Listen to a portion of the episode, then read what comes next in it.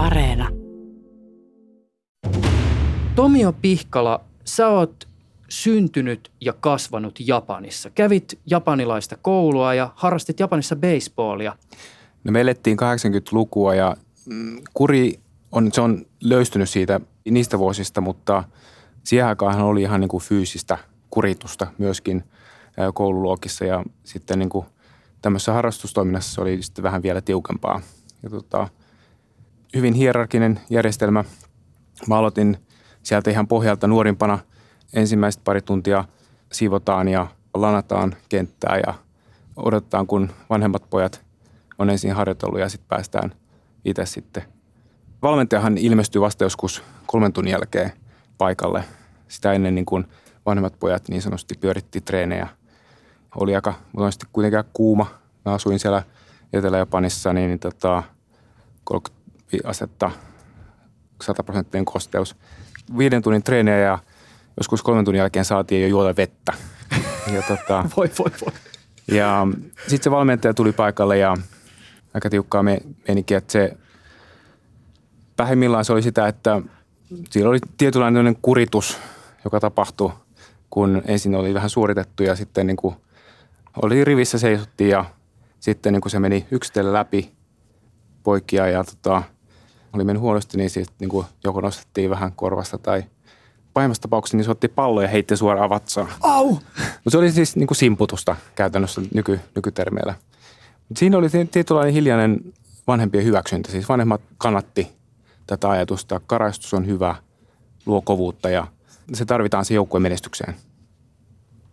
Joo, kyllä mä tiedän ton kurihomman. Siis mä oon 90-luvulla harrastanut nokkahuilun soittoa Saukkolassa ja siellä mulle kävi kerran sillä tavoin, että mä aloitin tunnin, mä olin soittanut noin kaksi minuuttia, jonka jälkeen opettaja sanoi, että sä et ole ilmeisesti harjoitellut tarpeeksi. Mä sanoin, että sun pitää harjoitella puolitoista tuntia päivässä, toi kuulostaa siltä, että sä oot harjoitellut vain tunti 15 minuuttia. Sitten mä olin sellainen, no joo, ja vastaus oli, me unohdetaan tämä harjoitus tällä kertaa, lähde menee. No joo, ei siitä sen enempää. mä en yhtään, mä en vertoisi ehkä nyt näitä kahta.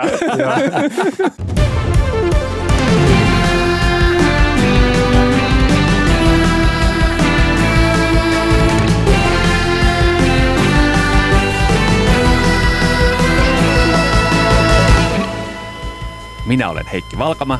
Mä olen Juusa Pekkinen. Ja tämä sarja on Mitä ihmettä Japani tässä jaksossa mulla on kerrankin mahdollisuus paasata japanilaista baseballista ja äänessä on muun muassa Japanissa syntynyt ja siellä lapsuutensa viettänyt Tomio Pihkala. Ettekö te tunne toisenne Tomion kanssa? Me ollaan Tomion kanssa käyty koulua Japanissa aikanaan samassa paikassa, eli tunnetaan hyvin.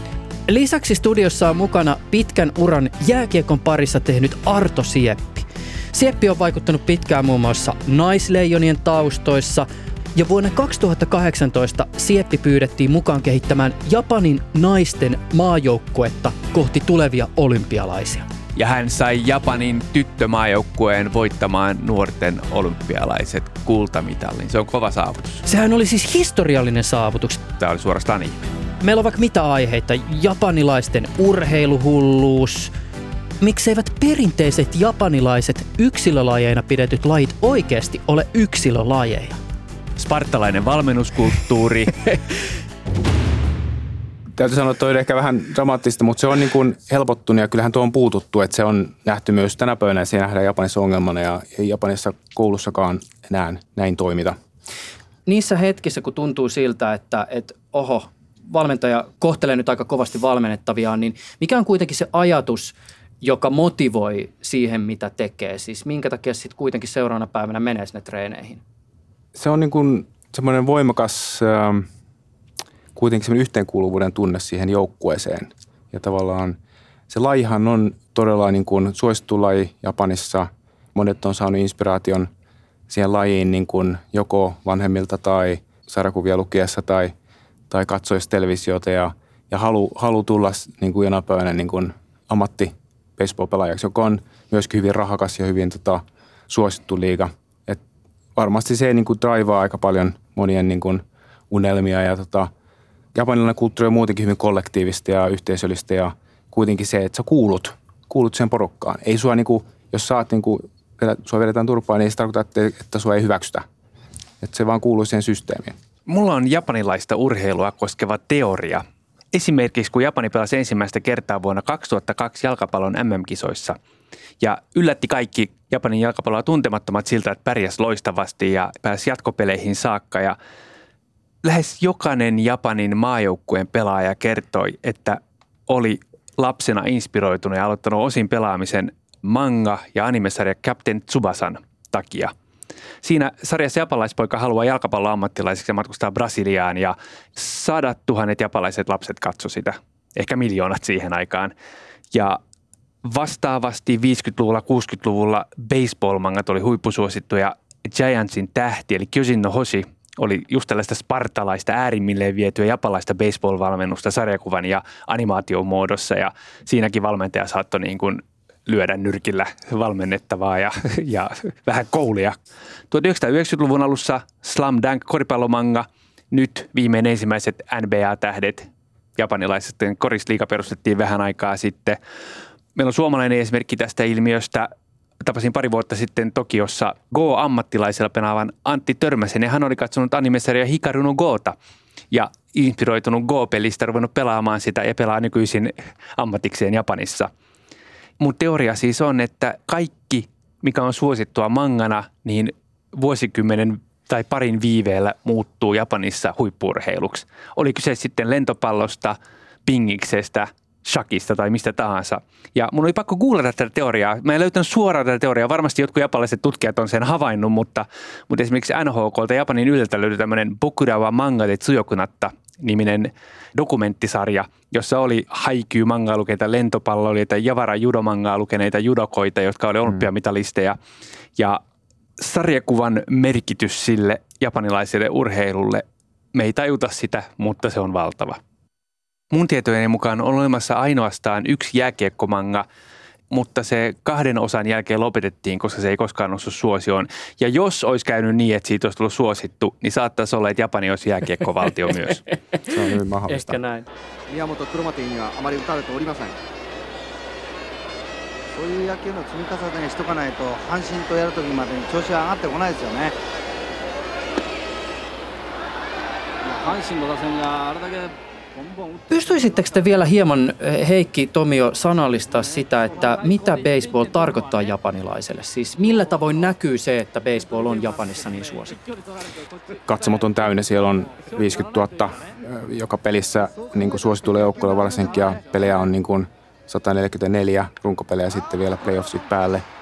Ja tota, eli siihen pyörii, pyörii myös iso rahaa. Media on, media niin kuin, eh, kuvaa niitä Siihen liittyy myös se niin kuin Japanin talouskasvun aika. Baseballia alettiin näyttää televisiosta. Japanlaiset mielsi sen niin kuin sellaiseksi suureksi menestyksen liittyväksi laiksi. Se levisi television kautta koko, koko Japaniin. Ja, ja, Sehän on Amerikasta tullut laji, mutta sodan jälkeen eh, jo ennen tietenkin toista maailmansotaa sitä harrastettiin, mutta että varmaan siihen yhdistyy tämä niin kuin tietynlainen Japanin jälleenrakentaminen sodan jälkeen ja sitten niin kuin tietynlainen, niin kuin, se yhdistyy siihen, miten Japani taas niin kuin saatiin maailmankartalle.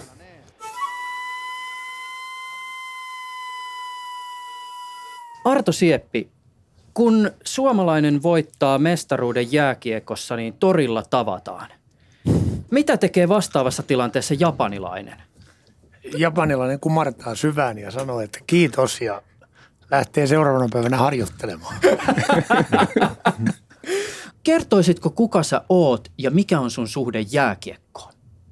Pitkään saanut olla mukana jääkiekossa eri rooleissa, parikymmentä vuotta jääkiekkoliitossa eri tehtävissä kouluttamassa valmentajia, vastaamassa naisten huippukiekosta, nuorten maajoukkueen valmennusta, kaikkea siihen liittyvää. Ja sieltä sitten tota, puolitoista vuotta sitten Japanin jääkiekkoon mukaan. Tämä oli siis 2018 kesällä, kun suhun otettiin Kyllä. yhteyttä. Kun on vaikuttanut täällä Suomessa muun muassa naisleijonien taustoissa ja sitten menee Japaniin, niin mikä on se asia, joka ensimmäisenä pistää silmään? No varmaan ensimmäinen asia, mikä itse asiassa siinä vaiheessa, kun me ruvettiin keskustelemaan japanilaisten kanssa ja miksi mä olin kiinnostunut, niin on, on moraali. Työnteon ja harjoittelun moraali. Se on mulle niin urheiluihmisenä ja, ja ammattivalmentajana äärimmäisen tärkeä. Ja se on se, minkä, minkä perässä mä oon ollut valmentajana yli 30 vuotta ja, ja tota, ihan tämmöinen, kun katsoo pelaajien liikkumista. Nyt mä en puhu, että ne liikkuu jäällä. Mä katson alkulämmittelyä, joka tapahtuu siis ulkona, salissa, niin lasten kautta nuorten ja aikuisten urheilijoiden perusliikuntataidot, niin mä, mä uskallan väittää ilman mitään nyt ehkä tieteellistä faktaa, että, että ne on paremmalla tasolla kuin meidän suomalaisten. Ja siinä, sen mä uskon, että se tulee sen koululiikunnan, sen systemaattisuuden, kurinalaisuuden ja niin kuin pitkäjänteisyyden tuloksena. Hyppääminen, juokseminen, heittäminen ihan eri tasolla, koska niiden perässä me ollaan niin kuin suomalaisessa urheilussa tällä hetkellä. Meidän, meidän lasten liikunta on, se on vaikeuksissa, siis tässä maassa. Ja Itämaa, tässä tapauksessa Japani on mun mielestä, niillä, niillä on hirveä etulyöntiasema tässä kohtaa. Avaisitko vielä hieman jääkiekon asemaa Japanissa siitä sun omasta perspektiivistä käsin? Miten sä hahmotat sitä, että kuinka japanilainen arvostaa jääkiekkoa? Pieni laji, Pien, pien, pieni laji. Että tota, kyllä varmaan nämä isommat, niin kuin ollaan puhuttu, baseballit ja muut, niin on niin kuin edellä. Ja porukkaa on paljon maassa, että niin kuin lähtökohtaisesti pitäisi riittää niin kuin moneen lajiin, mutta tota, keskittynyt pohjoiselle saarelle, eli Hokkaidon saarelle joukkueita. Toki tässä tapauksessa mä puhun nyt naisten, naisten jääkiekosta mm. ja tyttöjääkiekosta, niin, mutta sama koskee myös poika- ja miesten puolta, niin joukkueitahan on totta kai etelässäkin, mutta kyllä se niin kuin lähtökohtaisesti on niin kuin pohjoisen, pohjoisen laji. Ja ei varmaan niin kuin ensisijaisesti ole japanilaisten niin kuin ykköskorin laji vielä tällä hetkellä. Arto sanoi että mulle aikaisemmin, että Japanissa tuoksuu urheilu, että japanilaiset on niin urheiluhullua kansaa. Ja koululiikunta, sitten siellä on urheilusankarit on isoja, heitä kunnioitetaan, he ovat, he ovat merkittäviä, heillä on hyviä, hyviä työpaikkoja ja muita. Ja, ja muutenkin tietysti se vanhempien ihmisten ja auktoriteettien ja osaamisen kunnioittaminen, niin se tulee läpi myös urheilussa. Ja kyllähän urheilu sitten, jos, jos oikeasti nyt unohdetaan liikunta, jota meidän kaikkien pitäisi harrastaa. Jos mennään nyt urheiluun, niin kyllähän urheilun täytyy kuitenkin olla huipulle mentäessä naksun verran askeettista. Ei sinne nyt niin vaan, sen takia silloin nimitys huippuurheilu. Ja, ja tota, edelleen tämän vajaan kahden vuoden aikana, niin mun mielestä japanilaisella kulttuurilla on huikea mahdollisuus lajissa kuin lajissa mennä ihan tappiin asti. Miksi? Tietynlainen kurinalaisuus. Me, me oltiin, mä annan esimerkin, me oltiin leirillä ähm, Obihirossa, joka nyt on aika pieni paikka siellä Hokkaidossa. Siellä ei ole mitään. Ja tota, hotellit oli täynnä. Niin meidän U18-tytöt nukku semmoisessa harjoittelukeskuksessa tämmöisellä niin pudotatami lattialla.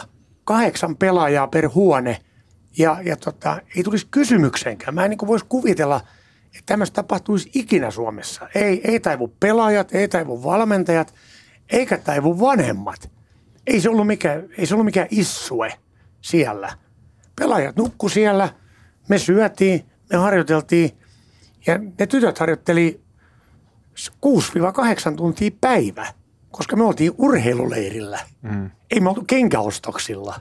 Eikä tämä nyt mollaus suomalaisuutta tai länsimaisuutta kohtaan, vaan tämä on niin kuin se, tämä on se, niin kuin se kolikon se toinen puoli, mitä ehkä ihmiset ei näe. Ja sen takia tietysti valmentajana tämä on ollut hieno tilanne, että on päässyt näkemään tämän. Ja mä en sano, että tämä on oikein tai väärin. Mä vaan kerron, että mitä siellä tapahtuu. Niin on esimerkiksi tämmöinen termi kuin gaman, alkujen zen-buddhalainen termi, joka tarkoittaa kestämistä ja pitkäjänteisyyttä ja pysyvyyttä ja sietokykyä.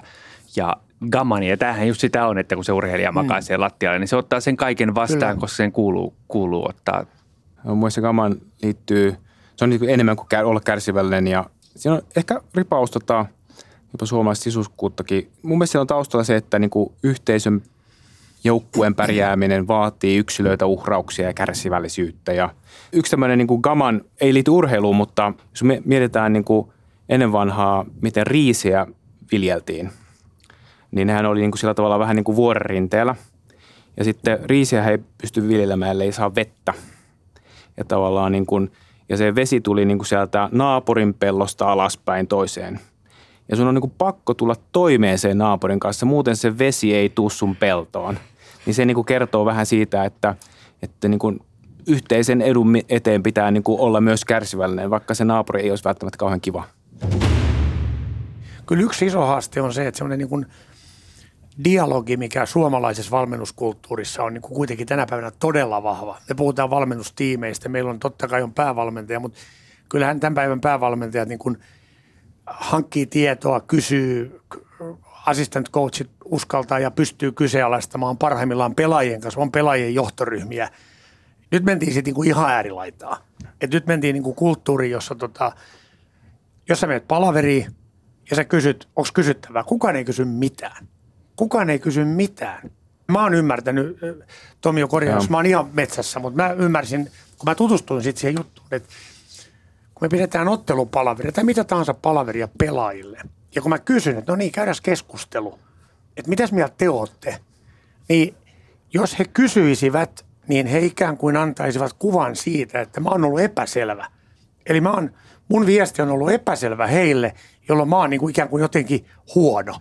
Ja ne ei halua asettaa mua sellaiseen asemaan. He ei halua asettaa sua niin kuin sellaiseen tilanteeseen, että, että niin kuin sua ei kunnioitettaisi. Niin. Ja tämä on, niin kuin, on tosi jännä. Ja mä, siis mä oon ehdottomasti sitä mieltä, että päävalmentaja, nyt en puhu itsestäni, vaan jokaisella projektilla on niin kuin johtaja. Mutta kyllähän niin kuin se dialogi, niin kuin mä edelleen palaan siihen, mikä on niin kuin parhaimmillaan sitä, että tehdään nyt tämä juttu kimpassa. Niin se japanilaisten kollektiivisuus ja periksiantamattomuus ja tehdään kimpassa, niin jotta oikeasti päästään sitten top of the top, niin sun pitäisi päästä se voittaja kaivaa sieltä pään sisältä. Jos et sä saa sitä ihmistä auki, niin se on aina viime kädessä mekaanista. Hmm. Se, on se, se on se haaste. Ja se sama koskee valmentajatiimejä. Et jos mä kysyn kakkosvalmentajalta, no mitä mieltä sä oot tässä? Yksikään kakkosvalmentaja ei sano mulle, että hei, ei me voida avata peliä tolla tavalla, kun tuo vastustaja puolustaa tolla tavalla. Tai me ei voida peluttaa tota, tai oletko nyt ihan varma, että noi on meidän alivoimapelaajat. Hmm. Kukaan ei kyseenalaista, jota mä esimerkiksi kaipaan. Joo. Tietyllä tavalla se, että on selkeä hierarkia, niin sehän on itse asiassa aika turvallinen olotila sille ihmiselle. Se tietää tasan tarkkaan, mikä mun tila, tilanne on ja mikä mun suhde on. Niin ei, pelkästään, ei pelkästään valmentaja, mutta myöskin huom joukkuetovereihin, senpai kohai. Ja tuolla niin kuin, nyt siinä on semmoinen hyvä puoli, että tämä valmentajahan on niin kuin lähes puolijumala, että, että sitä tuskin pystyy puhuttelemaan, hmm. mutta onneksi siellä on se niin kuin vanhempi pelaaja, jolta voi py- pysyä neuvoa. Sitten taas mulla on semmoinen velvollisuus, jos mä oon vanhempi kuin toinen joukkue, niin sitten niin kuin olla sillä tavalla coachaamassa. Et siinä on tietynlainen tämmöinen niin kuin senpaikohaisuuden ja sen tarkoitus on nimenomaan auttaa, auttaa sitä toista siinä eteenpäin ja kieltämättä niin valmentajahan on sitten joka sitten tulee ja niin kuin kertoo, miten ne asiat on Japanissa ja, tota, ja ehkä sitten jossain kahdenkeskisessä tilanteessa voi olla, että saa puhutella. Mutta silloinkin tavallaan kyllä se, kyllä se valmentaja pitää enemmän olla äänessä ja jollain tavalla niin kuin epäsuorasti pystyy kommunikoimaan. Ja sitten tullaan tosi haastavaan tilanteeseen. Tulee nuori pelaaja, joka on kaksi-kolme vuotta nuorempi. Ja me nähdään, että tämä on paljon parempi. Tämä on ihan huippu tämä nuori. Mutta se ei siinä kulttuurissa voi nousta sieltä. Se ei voi tulla Sebastian Ahona tai Puljujärvenä niin kuin junnuna sieltä niin kuin läpi, koska ne kaikki muut ikään kuin sanomattaan, ne torpeedoi sen. Ja, ja se pitää hirveän, niin kuin, ymmärrättekö te, että nyt tämän, vaikka nyt makoton, tämä voi olla ihan toppi. Mutta jos me annetaan makoton loistaa, niin me ei voiteta. Tuo on niin ristiriita siinä, että joukkuelaissakin kuitenkin – pitäisi edistää tietynlaista yksilöllisyyttä. Just näin. Ja, tota, ja sitä niin kuin perinteinen kulttuuri ei ole hirveästi sietänyt. Tuohon mun mielestä Japanissakin on herätty viime aikoina. Esimerkiksi jos katsoo baseballia, niin tota, selkeästi niin kuin, ä, alettu sietää sallia. Esimerkiksi voi olla erilainen hiustyyli. Voi olla jopa artistinimi nykyään, jos olet ammattilaistasolla. Mm. Ei vielä lukiotasolla, se on niin kyllä vähän liikaa. こう刺さないでこう、まあ、はずになる相撲をね、ええ、覚えればいいと思いますねこの体はもうそういうね押し相撲の体型ですね、筑波山3勝3敗です大野原の方も3勝3敗です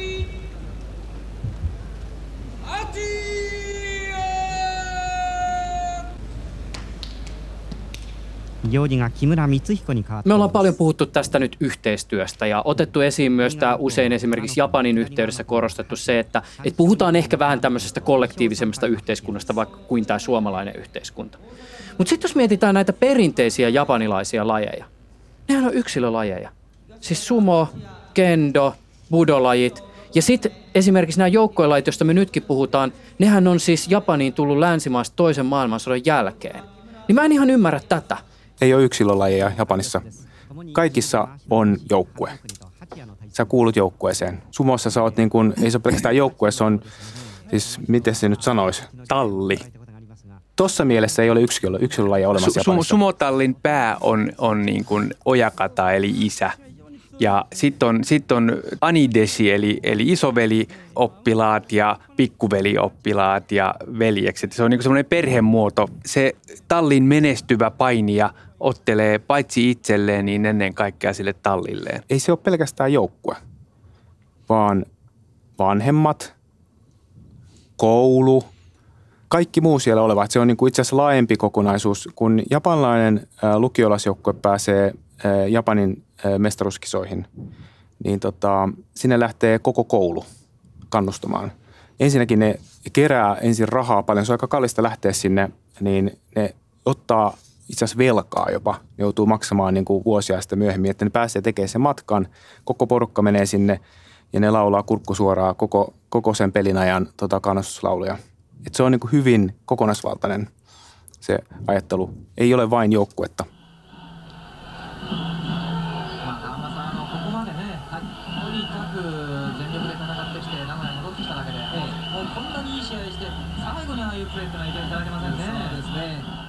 Mä haluaisin Arto tarttua tuohon, kun sä puhuit vielä tuosta kurista ja järjestelmällisyydestä ja mm. sillä varmasti saadaan paljon hyviä tuloksia aikaiseksi. Mutta tälläkin hetkellä, kun me tehdään tätä keskustelua, niin Suomessa ja suomalaisissa urheilulajissa käydään keskustelua siitä, että mikä on tämän päivän valmennuskulttuuria suhteessa vanhaan, joka täälläkin on selvästi ollut auktoritäärisempi kuin ehkä tämän päivän vaatimukset edellyttää. Sanokaa, jos on väärässä, mutta mä oon ymmärtänyt, että vaikkapa työelämässä Japanissa yksi tämä ikuisuusaihe on työntekijöiden velvollisuuden tunne ja työelämän paineet. Se ei ole varmaan ihan tuulesta temmattu, että Japanissa on erikseen sana sille, että joku tappaa itsensä työnteolla.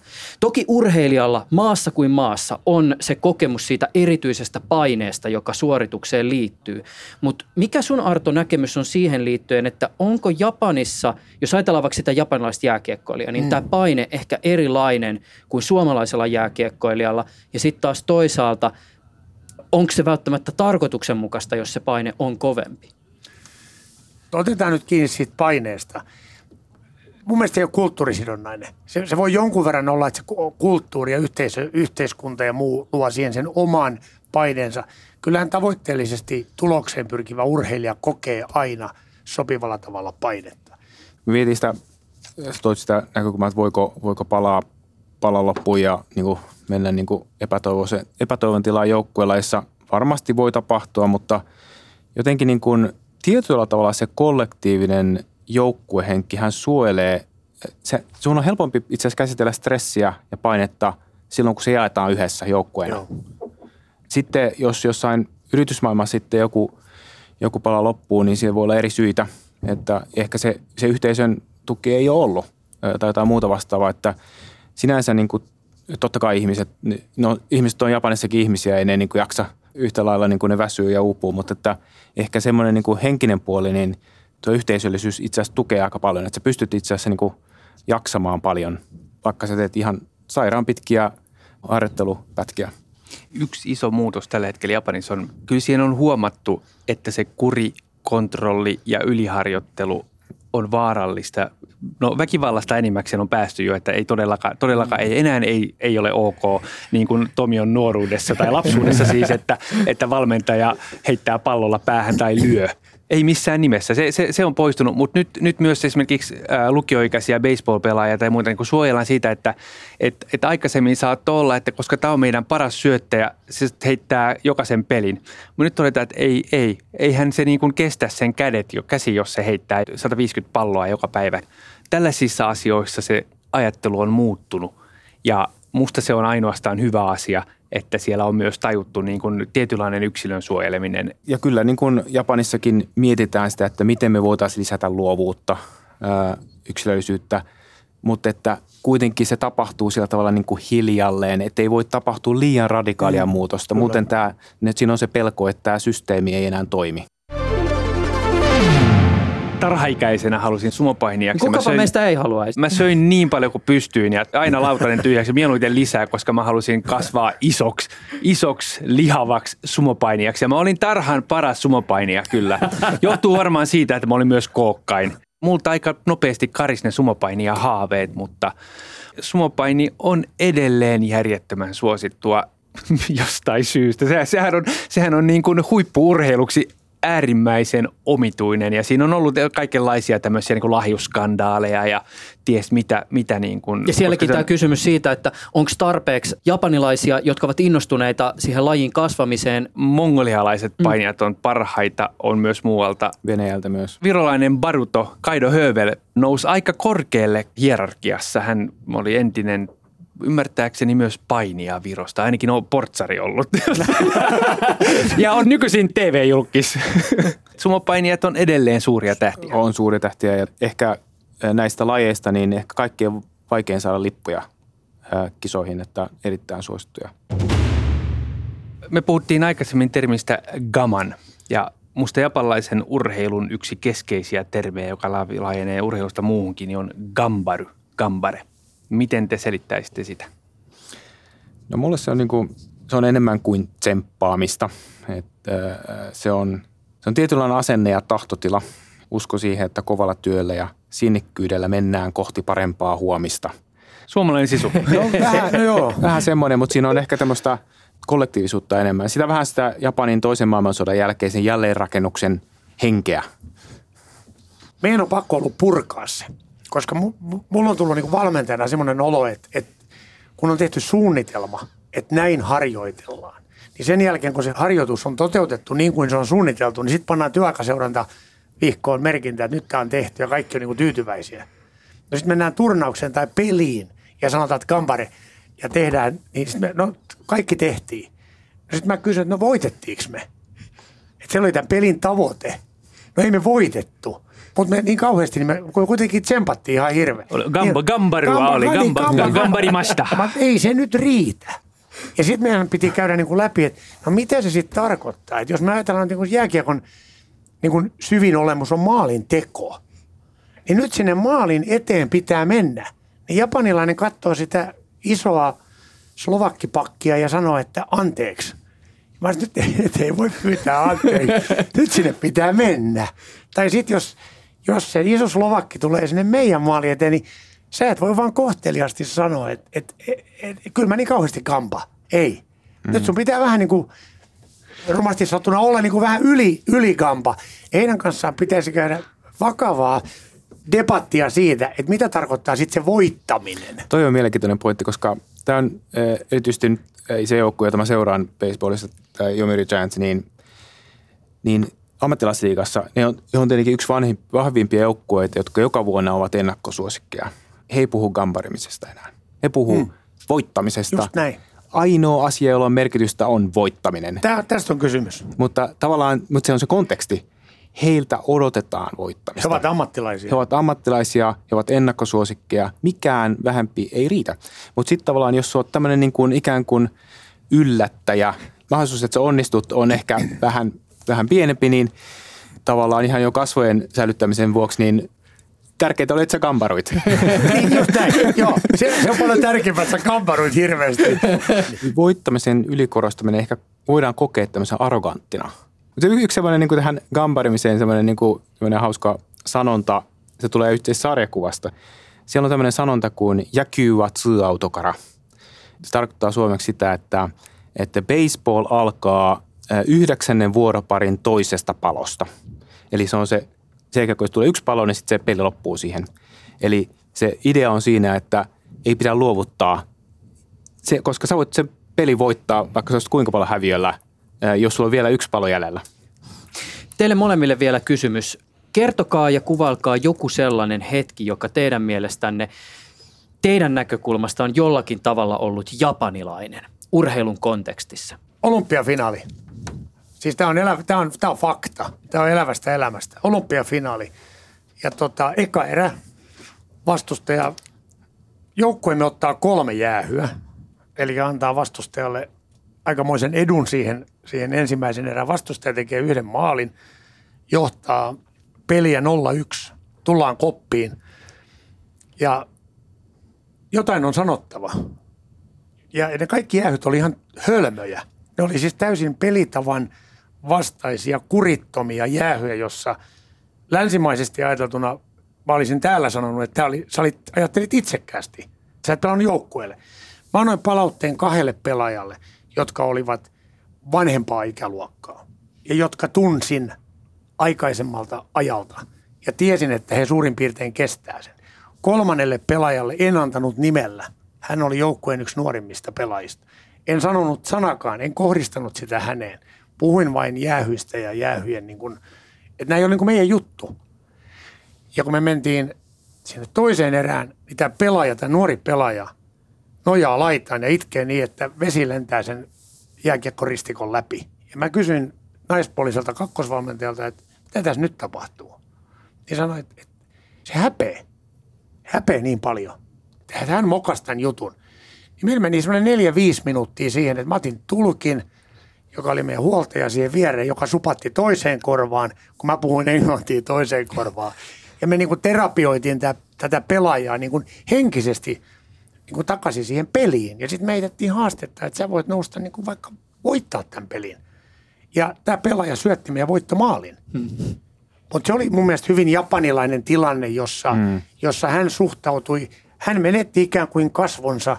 Ja sitten he sanoivat kansainvälisen jääkiekkoliiton videohaastattelussa kolme pelaajaa. Kaikki sanoivat, että he, he tajusivat niin kuin ensimmäisen erän jälkeen, että he, he petti joukkueen. Mä en ole ikinä kuullut, että kukaan länsimainen sanoisi näin. Enkä edelleenkään tarkoita, että se on hyvä tai huono asia. Ja he päättivät, että menen seuraavaan erään ja maksan takaisin. Ja se on mun mielestä niin kuin, se on mm. niin kuin japanilaista. Tämä vähän toisenlainen esimerkki, tämä on ollut mediassakin aikaisemmin, mutta Japanin jalkapallo maajoukkue pelin jälkeen, miten te puhdistaa pukukopin niin, että siinä voisi niin kuin lattialta suoraan syödä ruokaa, kerää roskat. Tämä on ehkä semmoinen vain Japanissa tyyppinen juttu. Toinen ehkä omasta, omasta kokemuksesta, kun olin niissä baseball-harjoituksissa siellä, siellä koulujoukkueessa, niin en ole ihan varma, että tehdäänkö muissa maissa, että vietät pari tuntia aikaa riisipellossa, kun on siis täynnä vettä ja mutaa, ja sun tehtävänä on juosta pallojen perässä, jotka niin kuin lentää sieltä kentän yli. Pari tuntia, sä oot ihan kurassa polvia myötä ja sitten pääset myöhemmin harjoittelemaan, kun muut on ensin päässyt lyömään. Tomio Pihkala, Arto Sieppi, kiitos teille tästä keskustelusta. Kiitos. Kiitoksia. Kiitos. Sieppi on pitkän linjan jääkiekkovaikuttaja, joka on valmentanut suomalaisten jääkiekkoilijoiden lisäksi myös japanilaisia pelaajia. Tomio Pihkala on viettänyt lapsuutensa Japanissa ja haaveillut siellä baseball-tähteydestä. Jaksossa kuultiin pieniä pätkiä Japanista baseball- ja sumo-otteluista. Mitä ihmettä Japani-sarjan ovat toimittaneet Juuso Pekkinen ja Heikki Valkama? Ohjelman tunnereista vastaa Tapsa Kuusniemi. Seuraavassa jaksossa Joji Jimbuchi Kika, jotka oli 1000-luvulla nämä eläinhahmoissa olivia satiiri, satiirisia kertomuksia. Pidettiin, vähän pilkattiin valtaa pitävää papistoa, ne oli korruptuneita ja muuta. Siinä ei ollut yhtä ainoa sanaa. Mikä on ehkä suurin viisaus, jonka voi japanin kielellä lausua? No, ehkä voi sanoa, että 晴れ時々曇り。OK